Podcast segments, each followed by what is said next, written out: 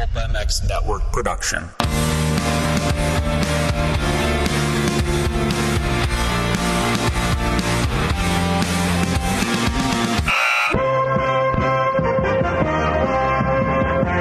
Welcome to the Pulp Hockey Show with Steve Matthes. Support the show by clicking the Amazon banner on pulphockey.com before shopping. Follow the show on Twitter at Pulp Hockey. Subscribe on iTunes and find us on Stitcher or your favorite podcast app.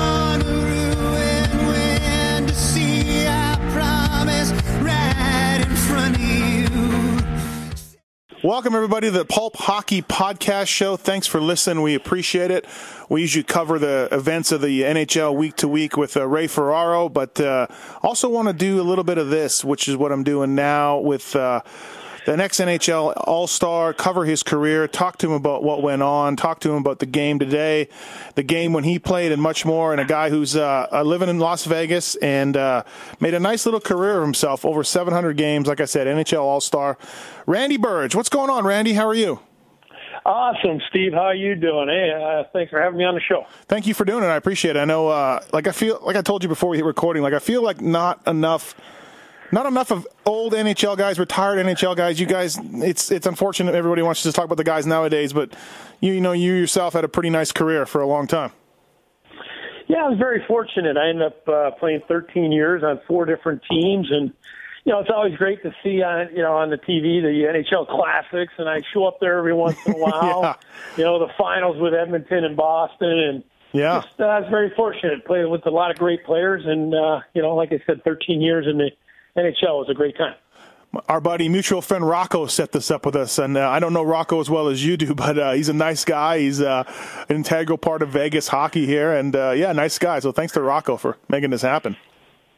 Yeah, Rocco is an awesome guy. He actually coaches uh, uh, one or two of the teams here in Las Vegas, around the valley, and he's got a training center which you know, I actually help him out on Sundays or on Fridays and Sundays. We we train a couple of kids on his hockey team. I help them out and nice. get out there and do some stick handling and and uh, shooting, and it's and it's awesome for the kids. So yeah, yeah, Rocco's Rocco's really helping out in the in the valley here with the with the youth hockey.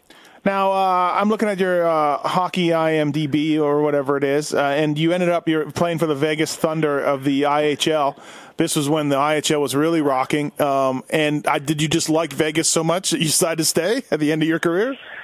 Yeah, I love Vegas. I mean, every every uh, summer, every All Star break, it seemed the last probably few years I would come out to Las Vegas just for that three or four days, or you know, when the season ended, I'd come out to Vegas for a couple times, and you know, obviously, other than the one All Star break yeah. in '92 when I when I made the All Star team, but I love coming to Vegas, and uh, you know, at the time, my wife's family, she had a couple brothers out here, so I love the sunshine and yeah. And I love the atmosphere here in Las Vegas. Oh, that's cool. Yeah, right on. So now you're a realtor. Everything going good with that? Obviously, it's been some tough times, but things are things are turning around. Yeah, the the market here in Las Vegas has started to pick up. You know, last two years it's gone up, and you know it's hanging steady. And you know, homes are selling, buyers are buying. Mm-hmm. The rate the rates are great for the buyers, and a seller that wants to sell their homes, it's they've been matching up, so it's been a win-win, seller or buyer. Yeah. So it's a yeah, it's a great time now, whether you're buying or selling, and and uh, it's a great time for our real, us realtors too. So I'm um, I'm excited about it, and I enjoy doing it. How much you follow the game today? How much you watch? How much do you uh, keep up on it? I I actually watch all the time, pretty okay. much every yeah, night. Yeah. If I got a game on, and yeah, I'm actually I'm actually in a uh, a hockey fantasy uh, oh, draft. Oh, so, really? Okay. You know, yeah, I'm yeah. doing that stuff too. I don't I don't get on and do that FanDuel and the uh, King Draft Kings or like that. But I, you know, I got a smaller one that I hooked up with a, a couple guys here in the valley, and you know, it actually, is, you know, our our uh, whole league is actually around the world. So oh, that's cool. It, yeah, it's it's, it's really know, exciting. You know, going in there and just checking on what's going on with your the players you drafted, sure. and see where you're at. You know, it's funny because I, I, I, my real job is uh, a professional motocross and supercross, and there's some guys when they retire, when they're done racing at the age of 30 or whatever, they don't watch anymore. They they have to call me to be like, hey, how's that guy doing, or or what's going on? Like they've just dropped it. They did it their whole lives, and I mean, they're not that they hate it, but they just don't follow it as much. Some guys do. You know, so that's why I asked that. Like some guys just uh, they do it all their lives and they're done with it. You know. Well, it is it is funny because when I first retired and I moved out to Las Vegas, that's why I kind of got away from the game. I mean, I played the last year with the Thunder, but they folded up shop Mm-hmm. that last year, so there really wasn't any hockey here. So I can understand where they're at because the first couple years in Las Vegas, I just somewhat distanced myself from it. I I was Yeah. still paying attention. I love watching the playoffs and the Stanley Cup Finals, but at that time, I, I wasn't missing it. And then I got, and then I actually got involved in youth hockey here. I started coaching junior B, and then I got into coaching the youth. And and once you get back into coaching, now you get more excited Right, again. And I started following the teams a little bit more and watching a little bit more. But you know, nothing, nothing more exciting than NHL playoffs. Yeah. So I always watched them, even though I didn't pay much attention during the season as much as I I am a little bit more now. But Yeah. um, and I can understand where those racers come from. You just, you know, you retire. Hey, I just need a break. You know. Yeah, yeah. Hey, I think we're uh, I think we're getting a team here, man. I got some uh, deposits down for for season tickets. I think it's going to happen. Yeah, it's been exciting. I actually went out and did a couple uh, ticket drives. Oh, did you? Uh, oh, with, cool. With, yeah, with a couple groups and uh, uh, actually two or three of them, and and um, you know, got up and spoke, and, and Mm-hmm. I was with the with the Maloofs at one event, and then there was a bunch of ex NHL guys at another event. So Cool. it has been exciting. I haven't met uh, Mr. Foley yet, but. Mm-hmm. At some point, I hope to, and and you know, it's exciting for everybody. Who doesn't want an NHL team Yeah. here? And I'd certainly be a follower, and and uh, you know, it, it's exciting. Time. You know, I, I listen to a lot of uh, sports talk radio from Canada. Obviously, me, me being Canadian and everything, and uh, which you are too, I believe. Um, and uh, they're very pessimistic on it working. But man, I think it's a hit. It's Vegas has got so many people in it every day that it, okay, it won't be it won't be passionate hometown fans. I think as many as you might get in Montreal or somewhere. But it's going to it's going to sell. It's going to do well. Yeah, I think so. What was the what was the final count? They're close to like 14? 13. Yeah, It's- 14 It's almost 14 now. Yeah. So, um, yeah, I mean the fans are here. I mean, you look at the Wranglers that were here many years; they're getting four or five thousand fans, and you know, being a minor league team with the NHL coming in, you got the 13, 14, almost 14,000 season ticket holders, and that's not even with the casinos involved. So once they're involved, Yeah. I mean they're going to have twenty thousand seats and, and all the skyboxes and everything sold out. I would imagine pretty easily. Right. And um, you know, like you said, you, it's Yeah. going to take a while to build that home base. Like you know, obviously the Canadian teams and the you know the Chicago and the original six team fans, but. What's awesome is, you know, you're talking about Chicago, Boston, New York. I mean, how tough is it to go watch your team there Yeah. and get a ticket? Hey, boys, let's take a road trip. Go to Vegas. We'll catch our, you know, we'll Yeah. catch the Blackhawks. We'll catch the Bruins. We'll catch the Rangers. Montreal, Toronto in Vegas.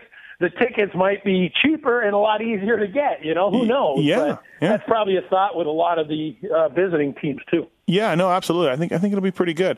Um, hey, let's go back in the time machine a little bit, back to uh, uh, your career. Drafted in the eighth round uh, after a pretty good junior career, not bad. Like, were you surprised that? I mean, you're a smaller guy, if I remember right. Like, you're not like six four or nothing. Were you surprised that you went that late? Uh, to tell you the truth, not at all. No? was, I was actually 19 at the time. I wasn't 18. Oh, okay. Like my my first year juniors um, in Peterborough, I had a an unbelievable training camp. I was the best player, you know, most points, Mm-hmm. the hardest working guy in training camp. And then when the season started, I was just kind of snake bitten. It was weird. It was, uh, you know, the year I ain't, I ain't gonna end up with a goal and like five assists that whole year. um, but you know, then came the playoffs and you know, we lost the first couple of games, and I went to our GM coach Dick Todd and said, "Hey, give me a chance. You know, Yeah, yeah. we're we're losing. Why don't you give us the young guys a shot?" And he actually did, and we actually won a couple of games. I had a hat trick one game, a couple goals another game. Um, we ended up losing to the Toronto Marlboros at that time, anyways. But Yeah. it kind of took off from there. So my second year, I ended up with, you know, he he actually ended up making me captain the second year, and I I ended up having uh, like 49 goals, Yeah. and 56 assists, and and being 19 years old, obviously a little smaller player, but I was uh, Yeah. actually drafted. It was Bruins' seventh pick, but in the eighth round, and uh, you know, and I went Yeah. and had a great camp, and uh, they sent me back to juniors, which I was disappointed about because I had such a great camp, and I'm like, well, you're sending me back, but within you know, within Yeah. a month they called me back up, and you know, I stayed up since. Yeah, it's crazy. Like when you look at your stats, like there's obviously some AH, AHL stuff in there, but you basically went from junior to the NHL, which eh, eh, you know, and started putting up good numbers, which says a lot. I mean, obviously, okay, you're one year older. You know, your your draft was you're one year older than a lot of guys, but uh, yeah, it sounds to me like they missed off, they missed the mark a little bit in your draft spot. I mean, when you come in the league, 17 goals, 52 games, your first year after they called you back up, it's pretty respectable for a 19 year old. Yeah, and you know what? It was uh, you know that month that I had in junior. I was you know the, the Yeah. year was going well, and Yeah. I was excited. They they called me back up, and um, you know I got a call like six in the morning, and took a bus from Tor- uh, Peterborough to Toronto because the Bruins were playing in Toronto, mm-hmm. and I you know we had a game that night. It was a Thursday night, so I met the team. You know, obviously my, my Yeah. junior team in Peterborough was having a game, but I, I jumped on a bus. I grabbed my equipment, and jumped on a Greyhound bus, went to Toronto, got there like one in the afternoon or whatever time it was, and, Yeah. And met the team. They're just now near the end of their their uh, pregame meal in the hotel. Dude, wow. And then I went then I went down and laid down. I was kind of tired, but just relaxing, uh, waiting for the game. And then Harry Sinden called at like five o'clock, right before we're going to the rink, and said, uh, "You know, unfortunately, Randy, I wasn't signed. Like, you know, obviously I came into camp and they hadn't signed a contract. He said, Yeah. well, unsigned players couldn't play." Until the 15th of November, and this was like the 14th, and I'm like, what? oh, yeah, so it was, uh, you know, I was like, oh, so much for my, you know, hell of a start to my career. Um, so they, I actually jumped in a car with a scout, Okay. drove back to Peterborough, played the game that night. I had like goal and assist, Ah. goal and two assists, and then they brought me back to Toronto that night. Jumped on the bus, met the team at the airport, and uh, flew to Boston, and then played Saturday. And Boston was my first game, so I was able to play then. Wow. So it was kind of exciting and. Oh no! I'm in, I'm be able to not. Yeah, yeah. yeah, Right. yeah. So it was, uh, it was kind of a crazy time, but it was, it was exciting and, and disappointing, and then exciting, and, and then stayed up in that moment, and uh, uh, like I said, things kind of lined up. I had, you know, I ended up having a very good first year. what do you remember from that first game? Where was it? It was in Boston, and Yeah, yeah. It was in Boston against the Washington Capitals. Caps. Okay, which you'll be you, which you'll be going to in a few years. you know, so it was. um uh My brothers drove down from Fort Erie, Ontario, just across the border from Buffalo. So Uh-huh. it was like a seven, eight hour trip. But they all got there, and and they're up in the they're up in the stands, and you know, there's only standing room only at the time because Boston always sold out. yeah, and uh, you know, going around a warm up, and I got my all my brothers up there cheering. Everybody's everybody's going, "What's going on here?" It's just warm up, you know. Yeah, and uh, yeah, my first shift, puck was dumped in the corner, and I I, I had a good. I didn't run him over anything, but it was Rod Langway, which you know, six six Roddy, big yeah, boy, and yeah. Norris I- Trophy I- guy, I- right? yeah, I, there was a big cheer from the crowd, and went from there into the other corner, and I hit like, Kevin Hatcher at the time, and the crowd was going, it was buzzing. You know, nowadays the rinks are too big; you can't really get a guy in this corner and hit another guy in that corner. But Yeah. the Boston Garden was nice and tight, and yeah, it was really exciting. I could have had a couple goals that first game, but didn't get anything, and uh, So- but it was uh, it was good. A nice way to endear yourself, going after Langway and Hatcher right away. You're like, hey, check it out. right, two big guys. Yeah, you know, Washington they just had the awesome teams back, awesome defense back. you're you're 19, 20 years old. You're in a room with Bourque and Middleton, Barry Pederson, Simmer. These guys, like, what's it like? Like, especially like Ray Bourque. You're just like, oh my god, right? Yeah, exactly. You know, you're just in awe sitting with these, you know, legends and Yeah. hockey Hall of Famers, and they were just awesome. I mean, from the get go, Ray Bourque, just the, I think the greatest, you know, one of the greatest, eh, best defenseman, obviously, uh, that I ever played with. And, Yeah. You know, just a great, great leader, and and that's why our Bruins team, the six years I was there, was we're always competitive. We had great leadership. Ray Bourque just right out the gate, and you know, Rick Middleton and Mm-hmm. you know, and, and playing with the Lakes, you know, on the line with Stevie Kasper and, you know, Cam Neely, Lyndon Byers, Bob Sweeney. Just, Yeah. We just had a great team, you know, it Yeah. was, it was, we, you know, we had a chance. We went to the finals twice, 88, obviously against Edmonton. That's when Gretzky was there, the powerhouse. Yeah. Beat us four games straight. But then, uh, you know, two years later, 1990, we were led the league and we played against Edmonton again where, you know, the first game was triple overtime. Billy Ranford, who we traded, Yeah. for Andy Yeah. you know, Billy Ranford stood on his head, and he ended up winning, you know, the Conn yeah. Smythe. Conn Smythe. Yeah. beat, and you know, and they end up beating us four games to one. I mean, if we win that first triple overtime, maybe the momentum changed, but sure. we'll never know. But uh, you know, it was good for Billy Ranford, who uh, you know won the Conn Smythe, which was great for him. Yeah. Did you ever have when you traded him? I mean, Moog was looked at as what you guys needed to get over the top a little bit. You know, he was uh, he'd been there, he'd done that, won the cups. So when you traded him, did you have any idea like Ranford could be that good? Did you think at the time that that might have been a mistake? Um, or like, you know was, what I mean? Like, yeah, no, but I, you know, because I'd been there with Billy, we kind of kind of came up together at okay. the same time, a bunch of us, and we're we were the like the young group. Mm-hmm. You know, Greg Johnston, you know, uh, Al Pedersen, uh, you know, Billy Ranford, um, that's one or two other guys. We all kind of hung out together through those years, but. Mm-hmm. Yeah, at the time, you know, you're thinking, all right, we're getting Andy Moog, and you know, it was you know earlier yeah. in the year, you didn't really think much, and then you know, we won the President's Trophy that year. We actually had, you know, Andy Moog and Reggie Lemelin, so we had a great combination of goalies. Yeah. And uh, you know, Billy Ranford came in, stood on his head, and yeah, and uh, you know, I've ran into Billy a few times. I was, he was actually here at the Frozen Fury. Oh with, yeah, uh, L- yeah, L.A. and uh, Colorado. Yeah, L.A. and Colorado. I went down. I was, I was uh, just shooting the breeze with him. Him and uh, Rob Blake was there, and a few guys. I ran into Teddy Nolan. So you're like, hey, great to see. You're like, yeah, hey, you're like, hey, Billy, can I have my cup ring? Thanks. yeah, right. I know, right? You. Uh, yeah, yeah 20, 26, 7 goals, 31 goals, uh, a couple of injury seasons with 17 and 15. Uh, so, I mean, it's, it, you were a vital part of this great Boston Bruin team. Like you said, Neely and Bourque and Janney for, you know, the, in 1990, Janney and Neely were phenomenal. Um, so it, it was going pretty well for you, and, and, you were a major part of it. It had to be had to be pretty cool, especially in Boston at that time. Nothing, nobody loves their hockey like the Boston people. Oh yeah, I love Boston. I mean, I kept my house there, even though I got traded away. I, I would go back there every summer yeah, yeah. because I loved it, and uh, yeah, talking about Janney Neely, I played on their line. That's the year I got the 31 goals. I was playing with uh, CJ and, and Cam, and there we go. And, uh, yeah, it was a great year for me. You know, it was awesome, and, and yeah, then the next year I hurt my knee, so I missed. Mm-hmm. Um, I don't know about 30 games, something like that, and uh, you know, I just had my troubles with my knees, and they ended up trading me to. Uh, two years later, they ended up trading me to Washington.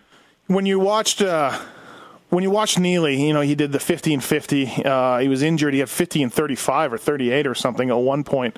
Uh, what, what, what stood out with him? What, I mean, was he really just hobbling and just, just trying to get through it with, uh, you know, a bad hip, bad knees, and all that kind of stuff? How amazing was that guy? Um, well, you know what? He was actually, he didn't, he, he got hit in the Pittsburgh series there. Um, in 90, those, yeah. Yeah, in that last year so I really didn't see the next couple of years because okay. I got traded to Washington. But yeah, Cam was a force. I mean, right. he never he was just physically strong without even working. He's just a big guy, and he had the, the rocket shot and just awesome hockey sense. You know what I mean? He right. could score left and right, and he could fight, and he could, he did it all. I mean, yeah. he was just all around package, and uh, ended up you know obviously scoring a few years of fifty goals. Yeah. And, you know, it's great to see where he's at now with the Bruins and winning the Stanley Cup in that position, which yeah. is great for him. Yeah, they're off to a tough start this year. Holy crap! Wow. Um, I don't know if you noticed or not, but yeah, they're struggling. Yeah, right right 3 yeah. at home. Oh. Yeah, they won last night. They beat Colorado yeah. last night. Six, I think it was six two. Six, so that yeah. was a big win for them to get them back on track. Did you? Uh, obviously, the Canucks when they traded Neely, they had no idea what they had. What did you see early on? Did you see? Yeah, to tell you the truth, you know, I that was you know I, I actually played a couple games with Barry Pederson, who yep. was, you know, at that point was a superstar for the Bruins. So that was a major trade for them. Mm-hmm. And I didn't, I had no idea about Campbell when he came in. He was a force out the gate. You You're know, like, he was physical yeah. and he could right. score a goal. And it was funny out there. You know, you thought he'd be more of a, yeah, thirty, thirty-five goal scorer, grinder, fighter, yep. tough, you know, force. But he, you know, he turned in for as a prolific goal scorer too. You know, he had to play with Janney, who was an incredible playmaker. So yeah. that was awesome. The, the way that that whole Bruins team was awesome. And, you know, unfortunately, we didn't win a cup together. Uh, and yeah, Janney was a pretty amazing passer. I looked at your. I was looking at your coaches. You had Butch Goring, Terry O'Reilly, and Mike Milbury. uh, those are three hard-nosed coaches. Those are three guys that uh, played the game hard. Um, yeah, and it was. Uh, no doubt about it. I mean, Butch Butch came in uh, my first year, and Yep. um, I love Butch because he, you know, being a smaller guy, and you know, he gave me a lot of opportunities. And then obviously they made the coaching change, and you know, in came you know Milbury was there as an assistant, Yeah. but he was player coach at the time. You know, he came in and he was assistant coach to begin with, and then he ended up playing. Came back as a player, and then in came, you know, like I said, Terry O'Reilly. So we had a, a great run with Terry O'Reilly. You know, we Yeah. ran in the, the powerhouse Edmonton in the in the finals, but. Kaz was awesome. I loved him as a coach because you know if you worked your butt off, he Yeah. he, he rewarded you. You know, so Right, right. We're and see- you know retired in Milbury. We went to the finals again with Milbury, and uh, and uh, I had, you know, like I said, we had an incredible team. Just unfortunately, we never did win it with that team. Yeah, he came so close. Uh, it's funny you have um, you have a little bit of trivia with you because, like you, you and you touched on it earlier. You played in the '88 finals where a game was suspended from a power outage, um, and then you played in the longest Stanley Cup final game in 1990. Like two weirdo things between with the same team, Edmonton, and you know you were on the same team, Boston, and two weirdo records that probably you know like will never be touched or whatever. Um, but first of all, let's talk about that power outage. What, what was that like? Talk about that a little bit. Yeah, that was crazy because you know Gretzky. We were leading, and then right at the end of the period, Gretzky scored to tie it up, and then the, the power went out. It was so hot in the Boston Garden, Oh, jeez. you know it was one of those. uh you know the the playoffs were just going on longer and longer, and, and you know that, that an older building like that just Mm-hmm. couldn't sustain, you know, the AC, I guess, or whatever. So Yeah. it just blew. Just went back to Edmonton and, and played the final game there. But yeah, that was that was crazy. That I just remember the big press conference and Yeah. Ziegler at the time, John Ziegler was the commissioner or whatever What I- of the. What I don't get, what I don't get is the game is suspended in Boston, and they just go, "Oh, okay, we're going to Edmonton." Like I don't get that. Like what? what I, I didn't get it either. I had no clue what the deal was. They just, you know, it was. uh it's like, uh, You know, you know, you're just going to lose the game. They just figured, like, yeah, exactly. That's the way it was. I mean, they were a powerhouse. They were. They beat us four games straight. But Right. it would have been nice to get the whole Right? game in Boston. At least we had an opportunity, right? Yeah. Yeah, no, exactly. And the uh, the overtime, the Klima, Peter Klima ended it. The the, the Yeah. famous story is he sat on the bench from you know three quarters of the game, never got a shift until the very end when and they ended up scoring. But that was three periods, I think. It was three extra OTs, right? Or Yeah. was it more? Yeah, triple, triple overtime. Yeah. Did you have a did, did, did you have any chances all to almost end it? I haven't seen the Yeah, game for a long time. Yeah, I, I, you know what's funny is I don't recall, but then I'm watching the classics and watching back, and man, I had some really good opportunities to finish it, and you know, like unfortunately we didn't. I mean, guys were, you know, tri- being- playing two games in one night it was pretty crazy. Yeah. Like what was it like in between the uh, in between intermissions? Just sitting in the dress, like someone was going, "Please end this, please." yeah, it was you know just staying hydrated. And, Mm-hmm. You know, we had guys cramping up. Craig Janney was. I can't even recall if he was even in the triple overtime, but he was moaning because his whole body was cramping, and a couple of guys were aching and paining, and Yeah. we were just kind of chuckling to ourselves. This is crazy, you know. Right, right. But And Yeah. uh, hey, when people talk about like I, I never went to a game in Boston Garden or Chicago or Buffalo or any of the old rinks that were smaller. I never went there. I grew up in Winnipeg, so just we just had the, the Queen Elizabeth painting in the in the one end. That was our only intimidation that we had, which I wouldn't call it that. but uh, um, they talk about the mystique of these places. Like, did you see it? Did you see it in other teams coming into the Garden? Like, did you feel like you could run them out of the out of the arena sometimes? Yeah, and it was. I love the Garden. I just, I just didn't know any better until I got traded away to Washington, and Mm-hmm. that was the biggest building in the league. And then I come back to Boston, and you know, just in warm-ups, I'm almost running into the boards. It was so small, so Yeah. I, I got the idea. You know, I just worked hard, and I knew teams would talk about it coming into Boston. Sure. And we were, yeah. you know, we were a hard-hitting team, so I can imagine.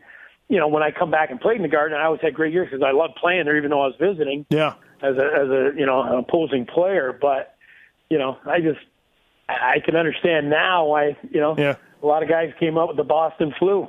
yeah, no, it's crazy. Like, and you can tell watching those classic games, like the puck is not far from the net when it is in the corner. Like it's right there. Yeah. you know, Yeah. and, and so you can see that. Uh, you did win an award from the fans. Uh, if if if your Wikipedia page is right, you won the uh, uh, seventh player award. So that's cool. Two time winner of that. Yeah. yeah. Yeah, it was pretty amazing because the um, they loved you. Yeah, and, and I love the fans too. Boston was just an incredible, incredible place to play, and I loved, like I said, I kept my house there for many, many years afterwards. But um, yeah, the seventh player Yeah, cool. That's the, the player that plays above and beyond what's expected of them. So you know, my rookie year I had a great year. They Mm-hmm. fans voted on it, and you know I was very fortunate to win it. And you actually won a car. One lucky fan that voted for you Oh, got put in the pu- sweet. uh, in- the bucket and got picked out and. So I won a car, and you know, a lucky fan won a car, and Oh, nice. you know, and then I actually my second year, a little sophomore jinx kind of, I guess you could call it. Uh-huh. I got sent to the minors for a little bit. yeah. Um, I see that. Half Calgary, but you know, I was awesome because I played with Brian Bradley, uh, you know, Brett Hull. We had, but you know, we had incredible because half the team was Calgary, but Yeah, I was know, kinda- Gary Roberts was down there, but Yeah. it was it was an awesome team we had, and you know, so then I came back up the next year, had a you know, and that's when I scored like 27 goals, and, Yeah. and I won the player award again. Um, so that was fortunate for me, you know. Yeah, yeah. Um, yeah, I was going to say, I, is the Moncton Golden Flames, and that's where I remember Hull was playing. And, and so, okay, so you split a farm team. So that makes sense. All right. Yeah, yeah, Yeah. yeah. Um, yeah, and Calgary did have some good guys back then for sure. The uh, uh, when you got traded, you got traded to Montreal. You got or Washington. Sorry, you got traded for uh, Steve Leach in the summer. Did you? You said your knees were acting up. You can look at your stats: sixty-three games, sixty-two games. Did you kind of know it was coming, or did it take you by surprise that, that they shipped you off? No, it really took me by surprise. It was um, just before the draft. It was in the summertime, you know. Harry Sinden calling you at home. I'm Mm-hmm. Yeah. like, oh, so uh, what's up, Harry? You invite me over for a barbecue? You know, like, yeah, you know, the GM's calling you in the middle of summer. And, Yeah. I was. I- It, it it hurt because I Yeah, always yeah. say, you know, I just consider myself a Boston Bruin. Thought I'd be a Boston Bruin for life. You Sure. because that's the style of player I was, but you know, I worked out good because I went to Washington, and, and that year, you know, my first year in Washington, I made the All Star team. So everything lined up there. I played with Dino Ciccarelli and Dale Hunter, and some great Yeah. players there in Washington, and and you know, I was very fortunate there too. You know. Yeah, how was the All Star game? You, you talked beforehand. Uh, uh, Ray Ferraro, who uh, I did this podcast with uh, before, uh, he was there too, and you guys were both looking at each other, going, "Oh, we're at the All Star game." Yeah, he was having an awesome year with the Islanders, Right. then, and uh, you know, I played against him many, many years when he was, you know, when he was with uh, Hartford. I played Right. against him. Yeah. Boston, Hartford, Adams division, yeah, right. Yeah, and then uh, he was having an incredible year with the Islanders, and uh, you know, we uh, You we're up, sitting in the locker room. You know, there's Lemieux and Messier and you know Jagr and all these, you know, Yeah. all these, all these. Obviously, Jagr at that time wasn't a superstar, but you knew it, and uh, you know Kevin Stevens and yeah, just incredible players. The best players in Needham are sitting there going, "Who doesn't fit?" What, you know, the old, the old, uh, who doesn't fit in this picture? And we were just chuckling at each other. But Yeah, that's you know, awesome. we both worked hard in, in our whole careers, and, and we're fortunate to get rewarded for a change. Where what? Where was the game that year? It was in Philadelphia. Oh, okay. So yeah, good good Yeah. city and everything else, all into it, right? All freaking out over it. Um, Yeah. And uh, what do you remember about the game? Who'd you play with? Did, did you play with anybody set, or was it that they threw you in out there? Um, yeah, no, I I played with these these two guys, uh, kind of plugs. It was uh, uh, Owen Nolan and uh,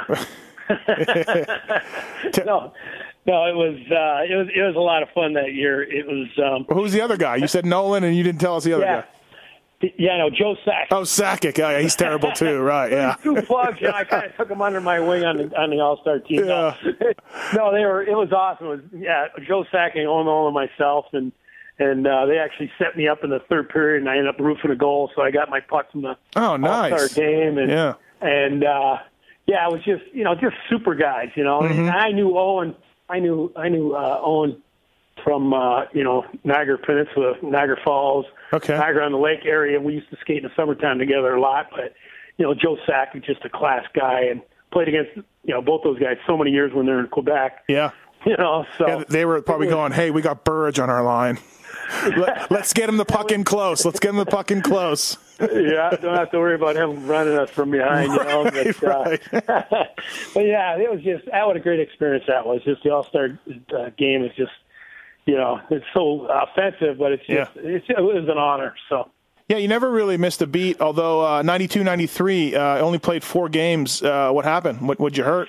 That's yeah, that's where I blew out my knee. I had an ACL reconstruction. Okay. And it was actually ended up being both knees. I got two screws in each knee and a, and a cadaver, you know, somebody Yeah. else's ligament. But Yeah.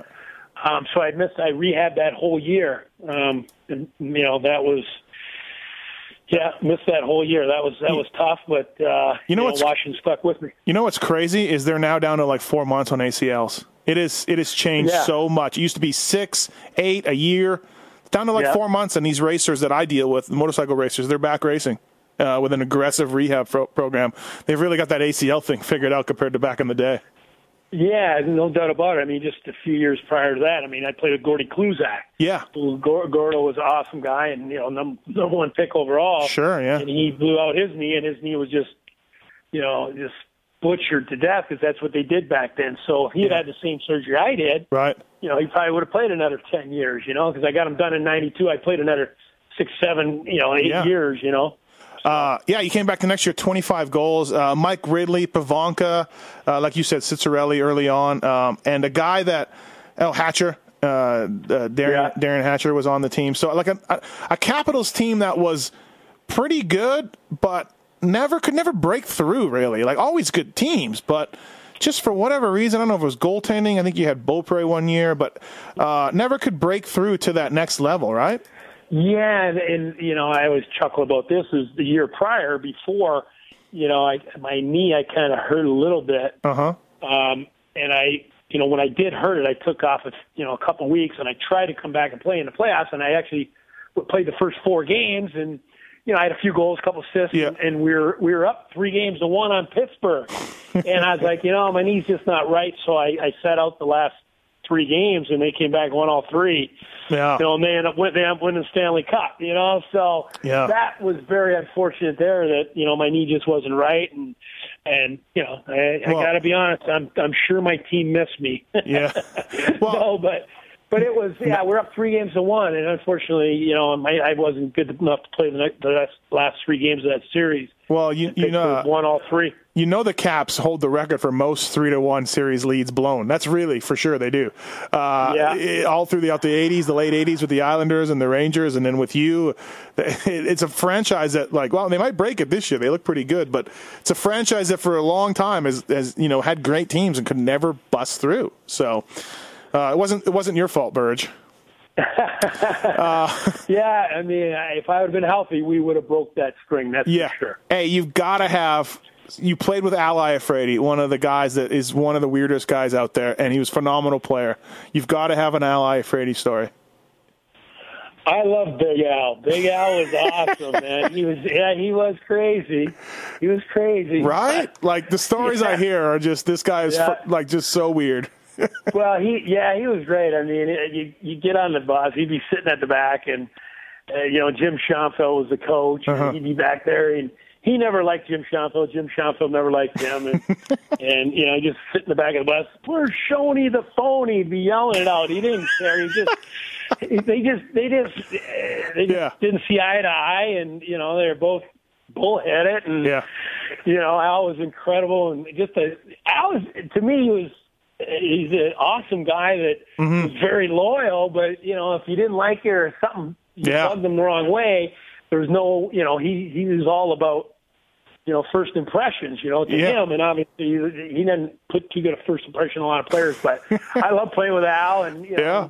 He, he's a, he know, works. we played poker together, and he's like, "Well, I got two pairs," and he lays down, "I got a pair of queens and a pair of queens." You know, he had four queens, but he goes, "I got two Yeah. pairs."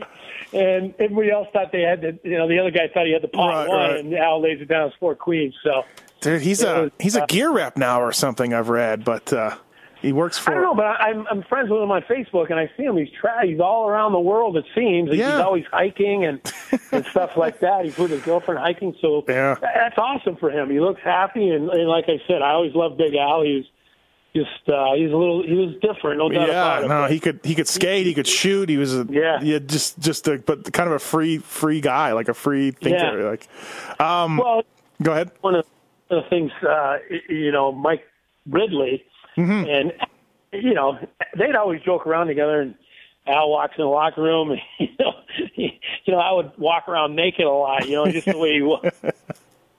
either that or he, he, he never wore any underwear underneath his gear. So Oh, gear really stunk. He comes in, he walks in, he kind of does something goofy in the middle of the locker room, and walks out. Mike Ridley's looking around, going, "All right, guys, you know, Yeah. would you like to have, you know, a very nice, shiny, beautiful toolbox with a couple tools in it?" Or would you rather have every tool in the world and carry it around in a wet paper bag? That's Al Iafrate right there, right? That, that was out to the T, and it was so odd because he had every tool in the world. you Right, know, right. He, he wasn't all there. He was there, but he just came off like he wasn't all there. Dude, just- someone else, was an up- someone else I know says he was chain smoking between periods all the time. Oh yeah, he'd sit there just outside the locker room. You know, like I said, he'd gear down and just put his pants on because he couldn't walk outside naked. Right. He'd sit out in the hallway and he'd just have the pants on, the hockey pants, and you know, smoking a dart. You know? Oh, But that was Al. But Al, Al, he was he was a good guy. I really Yeah, liked yeah. He was good. Uh, you got traded to the Kings um, for uh, Warren Rychel. They wanted some toughness. Um, Yeah. But Uh, what was that like? It was kind of right near the end of the Gretzky era at the Kings, right? Did you? What'd you uh, think about that move, and how was it? And you played only only played 38 games there, but uh, again, you had Gretzky, Kurri, those guys that were still there. Yeah, and it was um, it was right after the lockout, so it was only a 42 game schedule, is what it was. We had the lockout, and then I got traded, and and the, the way the trade went was Warren Rychel went to Toronto. Toronto got a Washington got a player from Toronto, and then LA got me from Washington. So um, that was it was kind of a three team trade. It was Okay. kind of weird, that, but yeah. So I showed up. I actually met the team in Toronto, Uh-huh. and. Uh, showed up on the ice. I go out there, and, and you know, Johnny Druce was my roommate who I played with in Peterborough. So I went to the rink with Johnny, and, and you know, Gretzky was getting on the bus, and you know, I was nervous as Wayne. Sure, Gretzky, right. You know, it's all these years, but the legend, and you know, he stopped and he shook my hand, Randall, good to see you, and and uh, Gretzky was awesome, just the class act, the best player ever, and you know, Yeah. not just with him, but you know, the years I played against him in the finals there with Boston, I know how good he was because Yeah. you know. What? Stevie Kasper checking him, but with Steve with Gretzky, you needed you needed two to three guys to check him because he could stay out there that long. Yeah, really, other- right? Yeah. Every time we shadowed a guy, one guy could shadow him, and not Gretzky. You needed minimum two, sometimes three guys to shadow Gretzky. But yeah, so I got I got there on the ice for practice, and Barry Melrose called me over and said, "All right, man, we just want you to do what you do." You know, Yeah. I had a I had I scored tons of goals against LA, and I always seemed to beat them. and just do what you do every time you do against us. He goes, uh, "By the way, you're going to play with Gretzky and Kurri tonight." You're like, I'm what? my whole, yeah, right. I'm calling my whole family. They're like, what? So, yeah, the first 12 to 14 games, I'm not sure the exact number, Mm-hmm. but um, yeah, I played with Gretzky and Kurri. And that night I should have scored a couple. I didn't, but a couple nights later in, in Detroit, I scored the game tying goal and got that puck from Gretzky. But Oh, cool. um, yeah, just class act. Class act. Him and Jari Kurri were awesome. And yeah. it, and I always love to tell the story that uh, you know the team was struggling a little bit, and I could see it, and I was mad. And so I, you know, I, I got off after practice, and I kicked in Barry Melrose's door, and I said, "This is BS, BS." I go, "Get these two plugs off my line." Get them off. I, I can't. I can't do anything with these guys.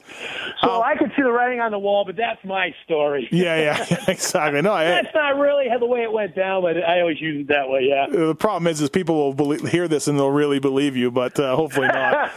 right, the, the what- two greatest at their position. I was fortunate, so. like uh, obviously this is this may be a stupid question, but you were with the guy you played against him. He Gretzky. He beat your teams uh, in the finals. Then you play with him, and like I said, maybe this is a dumb question, but what stood out? What what what stood out with this guy? I mean, obviously, like you said, class guy, nice guy, but. Like just what what was something that just made you shake your head in practice or, or in games or playing on his line? Like what do you think? Well, he's so talented, but ultimately he was all about the team. That's why the, you know, no matter how great he was as Mm-hmm. an individual, he was all about team. You know, the way I seen it. I mean, I wasn't with him in his in his real yeah. heyday. Yeah, yeah, yeah. Just from what I heard, Gretzky was all about getting the guys together, and that's probably why the Edmonton Oilers were so successful. Sure, they had you know buckets and buckets of talent, but you Yeah. it doesn't matter how much talent you got. You got to. He brought the team together, and I think that's the biggest thing. And whenever we had an off night, him and, and Jan, his wife, they made sure the team got together wherever it was. We'd meet at a bar, restaurant, and made sure everybody got together and everybody you know, they come around and talk to yourself and your wife and your family, who's ever with you. They made Oh, you that's feel cool. Yeah, comfortable. yeah. So, I mean, to me, I mean, uh, yeah, I mean, some of the stuff he did on the ice, he was just, you know, he banked the puck off the side of the net, which I missed a couple goals that way because I You were doing- wasn't ready for it. Right, right. He's like, "Be ready there," and I'm just never used to that, you know. Randy, So- put your stick on the ice and go to the net.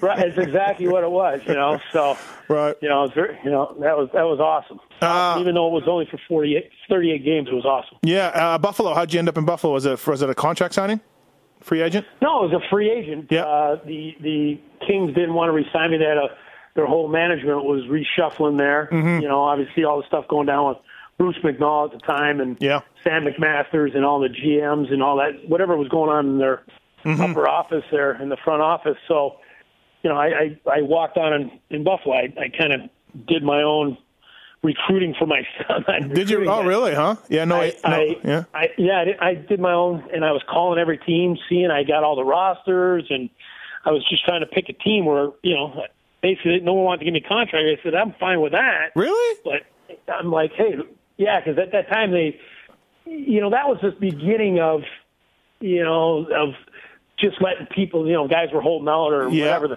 Yeah. thing was. They were trying to play a little more hardball. Well, so they- salary you know, uh, salary disclosure was only a few years before that with Goodenow or whatever, like in the early Yeah. '90s, right? So Yeah, right. So, you know, I was calling all the teams, and I talked to John Muckler, and I said, you know, I'd love to come try out for your team. And that's when they got rid of Mogilny. You know, they Yeah. had no left wingers, and I'm like, this is a great fit for me. yeah, And, he, and he's like, well, I got enough left wingers. I go, well, you know, just, you know, just, yeah, you know, can I have your word that hey, if I have a great training camp, I make the team sign me a one way contract with. He's like, yeah, not a problem at all. So Yeah, yeah. I I knew I had Jeez, to go that's- in there and I had a, I had an unbelievable camp, and you know, I was the best winger, and that's um, and they and they signed me to a one year contract, so it was it was great for me, you know. That's crazy though, because I mean, okay, you, d- you had an off year in '94, '95, like you said, it wasn't great, but you t- scored 25 goals the year before that after your knee reconstruction. Yeah. It wasn't like you were, you know, to, to have a tryout only. Like that seems pretty gnarly that they would only give you a tryout deal. Yeah, that's the way- you know because like I said, LA just basically let me go, uh, you know, as a free agent. Yeah, but like no That team was would sign you. year, kind of That's crazy. No Yeah. team. Yeah. yeah, that's just the way it was. So I um You just I, uh, busted your I walked on. Yeah, right. yeah I- yeah I, I made sure I was ready, and I had a I had a great camp, and um you know, and then and obviously I ended up playing with Pat LaFontaine and and. uh Yeah. um, that year with you know a few other players. I played with Barnaby and, and Plante. And Wasn't uh, Yuri you know, Hem- we- we- Yuri Khmylev too? I think was on his line for Yuri, a little bit. yeah, Yeah. Yuri's there. I love Yuri. Very quiet but great guy. Yeah. Ended up, you know, I ended up scoring 25 that year, and and so then I was able to sign a as a second leading scorer under Pat LaFontaine. And, Yeah. And I ended up, uh, you know, and that's when I went back in with John Muckler and, and signed a three year contract. So that was awesome. Yeah, that's awesome. Uh, Hasek was on the team. Uh, the the the the stories are Yeah, that Teddy Nolan. Yeah, Teddy Nolan, this- Nolan, coach. Yeah, how was? Hey, by the way, how was Muckler, Nolan, and Hasek? Were you there for the drama, or was it not? Was it that? Yeah, it was weird. I none of us really seen it. The, the press and whatever made so much more out of it than what it was. Yeah. I mean, obviously goalies were always weird to begin with, but Hasek, Right. Hasek was, you know, he was a, he was a weird one himself. I Yeah. mean, Yeah. you know, Was so- he? Was it true about the like in practice? He just hated getting scored on. Even in practice, he would freak out. Well, yeah. I mean, he he always got mad at me because I scored on him all the time. I, I beat him like a rented mule. nice, nice. You know, it's funny because my last year, you know, unfortunately, Teddy Nolan, that coach, and the next year Teddy was coach of the year, and I Uh-huh. had, you know, I, my knee hurt a little bit, but I still scored almost 20 goals, and and then in the playoffs, I had, a, I had five or six goals in the playoffs. Mm-hmm. Should have beat should have beat Philly, but like I said, Hasek went down, and Stevie Shields came in and did it. Did awesome. Yeah. Um, eh, but uh, but yeah, like you said, it was it was a different. It almost self destructed with the Hasek, Nolan, Muckler. It was just like you guys had something going, and it kind of all self destructed a bit. Yeah, it was really weird. 'cause Yeah. Like I said, we we clinched. We were we we were in um, Hartford and we clinched. I think yeah, it was Hartford. Mm-hmm.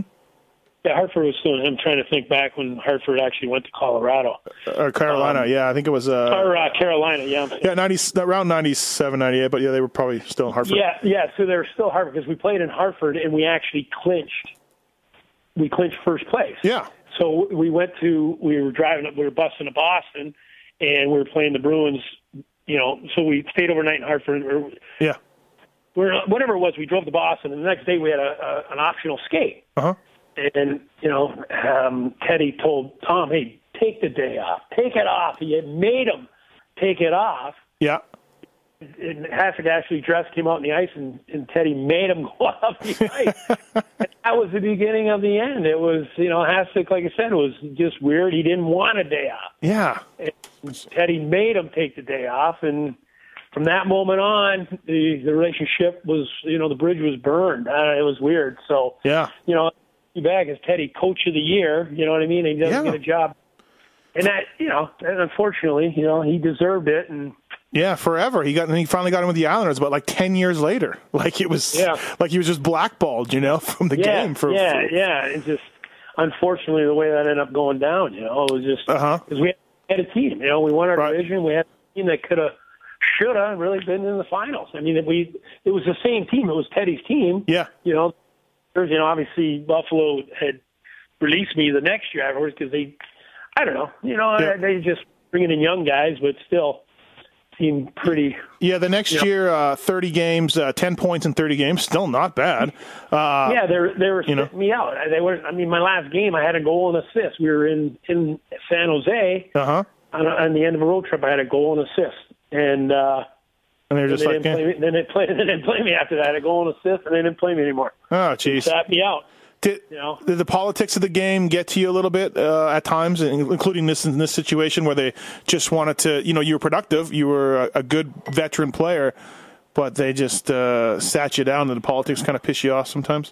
Yeah, I think it was more the politics. Because, like I said, I was Yep. still Right. on very limited time. I was producing, Mm-hmm. and they just, no matter how well I play, they they, they would sit me the next game, or obviously I got a goal assist, and they they sat me out the rest of the season, and and. Mm-hmm. uh yeah, it was frustrating because I don't know. Maybe they, they, I love Teddy Nolan. I was a Teddy hardworking guy, but Yeah, I was I was there to play hockey. I go, hey, you know, Teddy's moved on. I'm here. I want to play hockey. You know, unfortunately Yeah. for Teddy, it wasn't fair. And at, at our team at the time, I didn't think it was fair, but still, I was there to play, whoever the coach was. But yeah. you know, unfortunately, you know, when a new coach, new GM comes in, they, you know, it's the way yeah. it works. It's yeah. like a, they just want their people, right? They just want their guys. Yeah. they want the guys they drafted, they want the guys they signed, and all that kind of stuff. Yeah, exactly. Like the corporate world, when in comes a new Mm-hmm. CEO, they bring in their own people, and you know everything filters down. So, and that's way part of the life and part Yeah. of sports.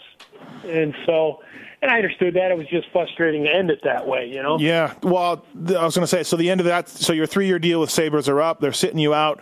No one interested that next year to continue, and then you ended up going to uh, Germany, it looks like. But did you have any well, sniffs what, or well, what up happened? happening? I had one more year, but Buffalo bought me out of my last contract. Oh, And, okay. you know, they they bought me out.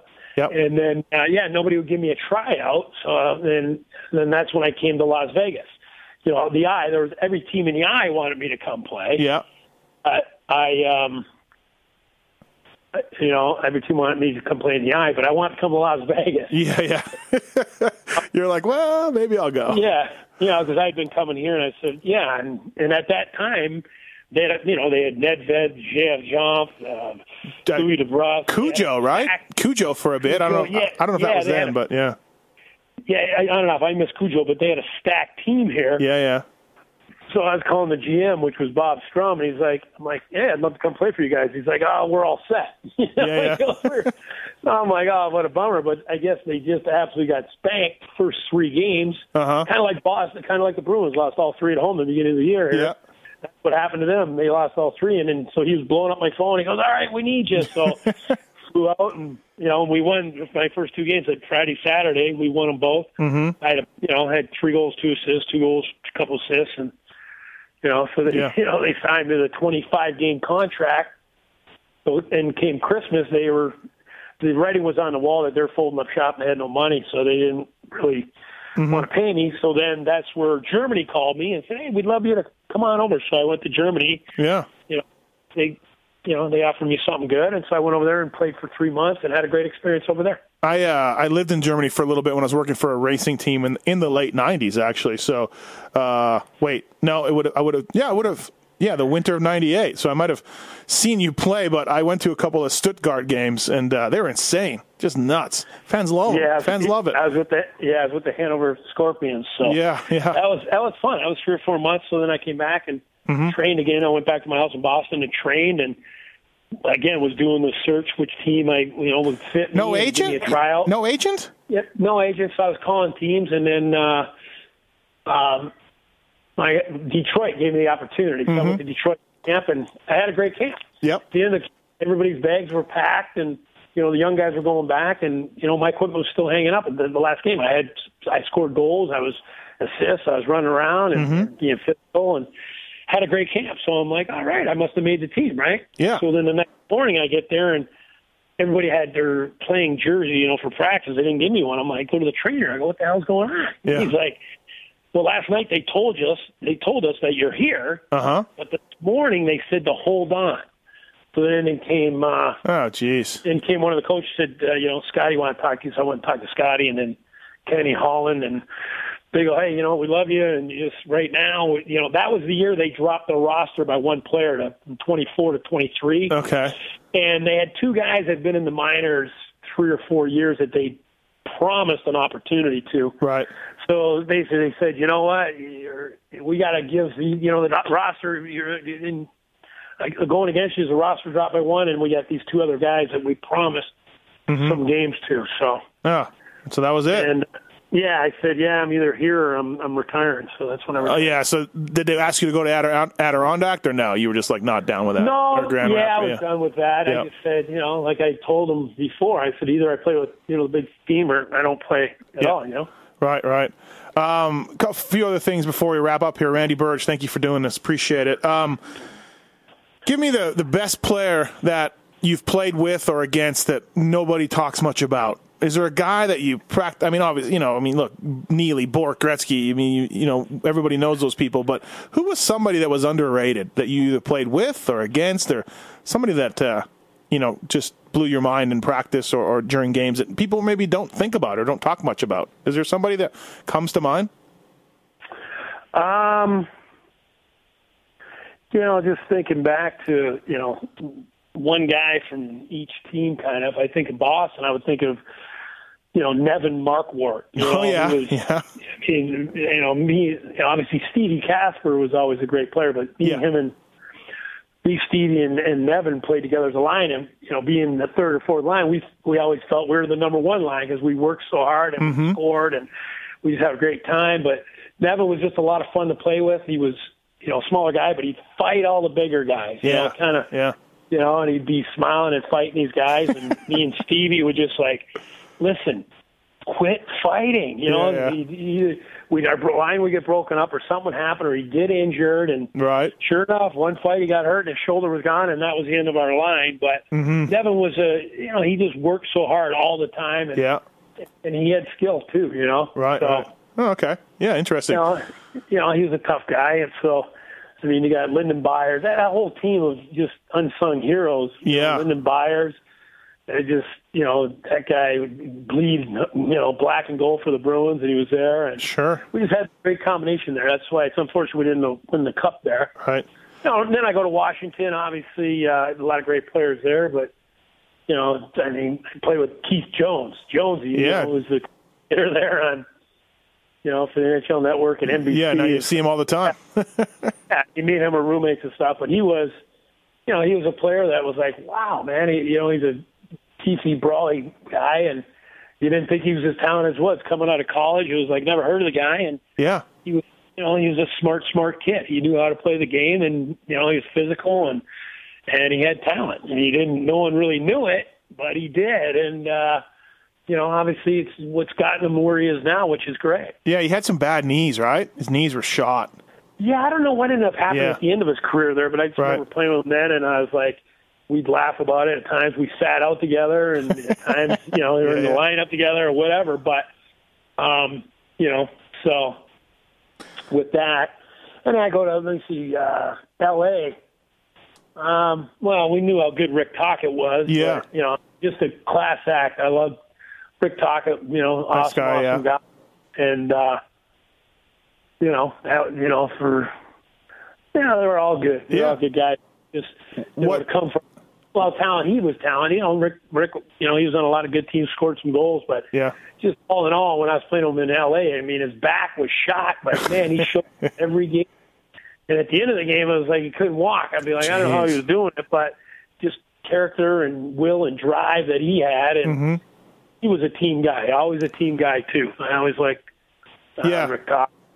Uh, And- what's uh, what is the best? Who's the toughest goalie for you to score on? Like who who stoned you the most? I mean, look, you scored a lot of goals in the league, but there's got to be a guy or two that Yeah. you know that just always had your number.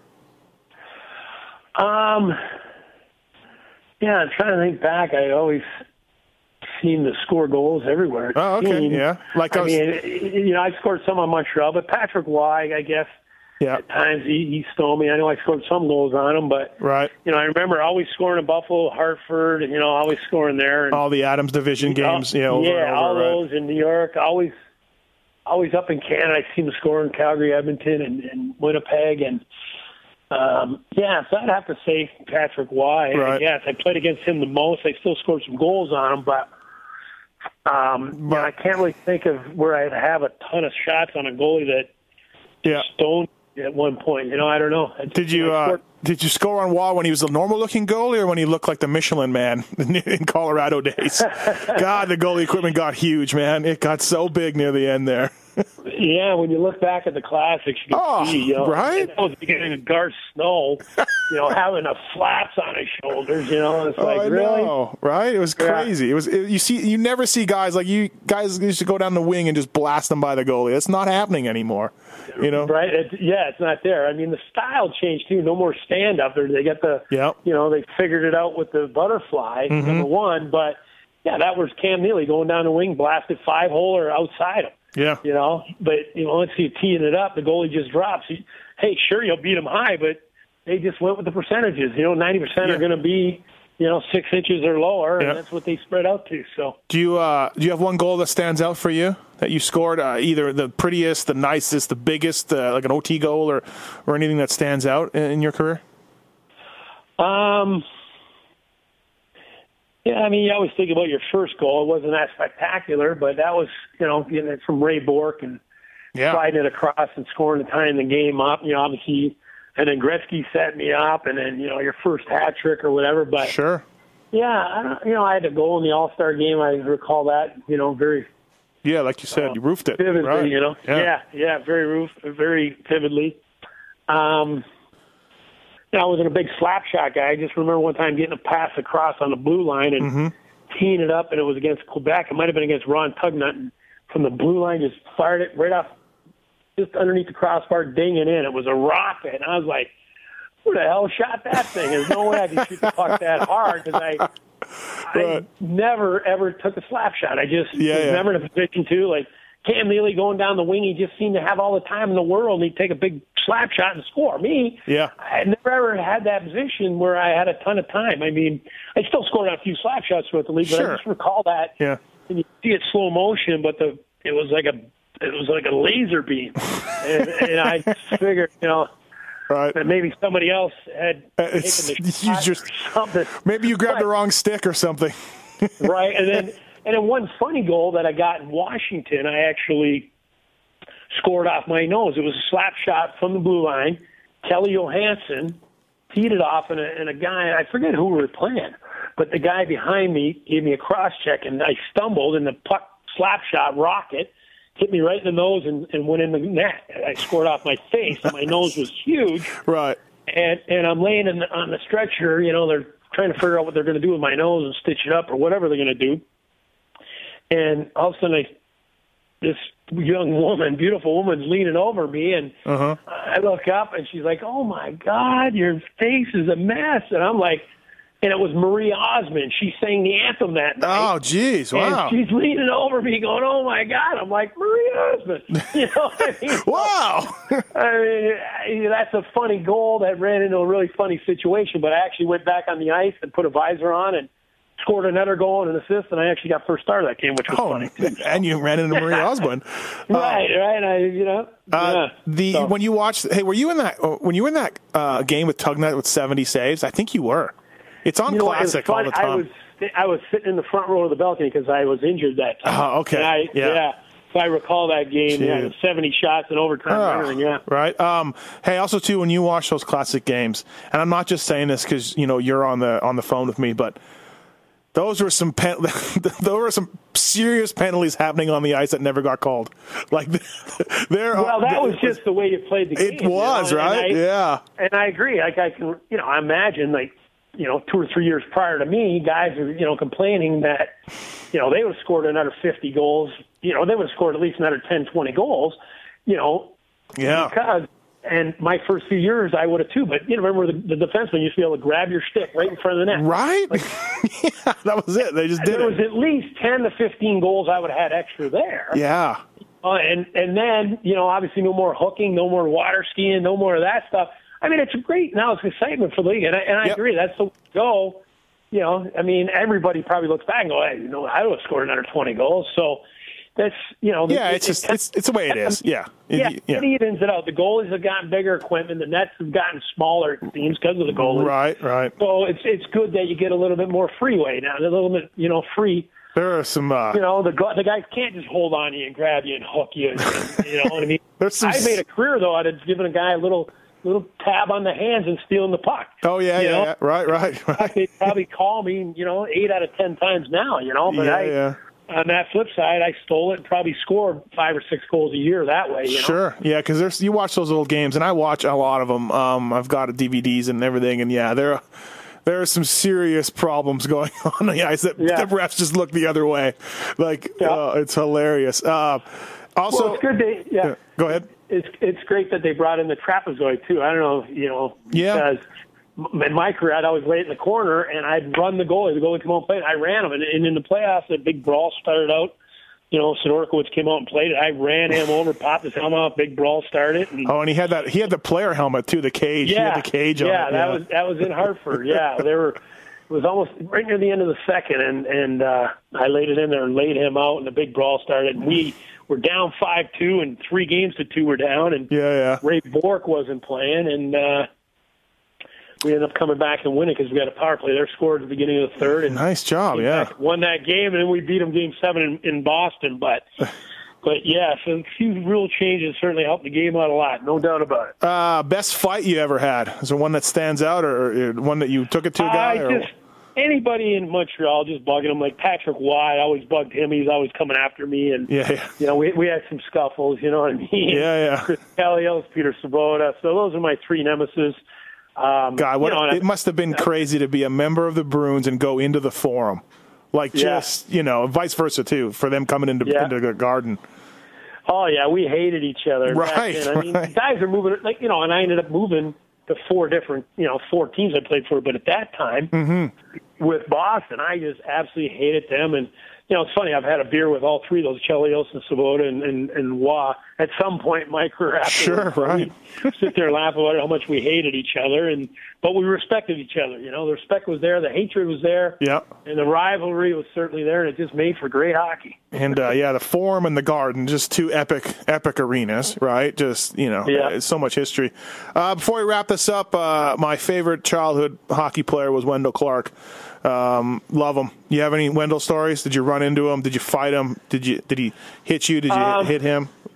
No, I never really did. I just, you know, obviously I I hit whoever. Yeah, know, yeah, When I got yeah. traded, my, you know, they knew when I was coming back in the Boston Garden that I was going to hit hard, go hard. That's just Right. because of respect. So with Wendel, no, I Wendel Okay. was great. It was uh, my brother Joel actually ended up going to the Toronto camp many, many, many years ago in the, in the rookie camp, and Mm-hmm. Wendel was out there or something like that. And so my brother Joel actually had a, a few A few tussles or whatever, right? Yeah, right, right. yeah. So uh, Okay. But, um, yeah, Wendel, no, just just a lot of respect for that guy, and you know what a career he had.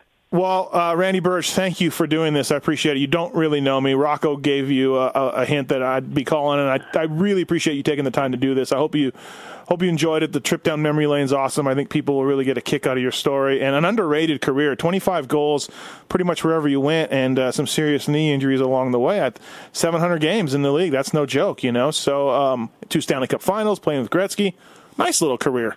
So. Yeah, thanks, Steve. Thanks for all the accolades, and yeah, it was awesome. You know, just let me know. I'll come on the show anytime, and uh, it was enjoyable. Yeah, sounds good. All right, thanks, Randy. All right, thank you. All right.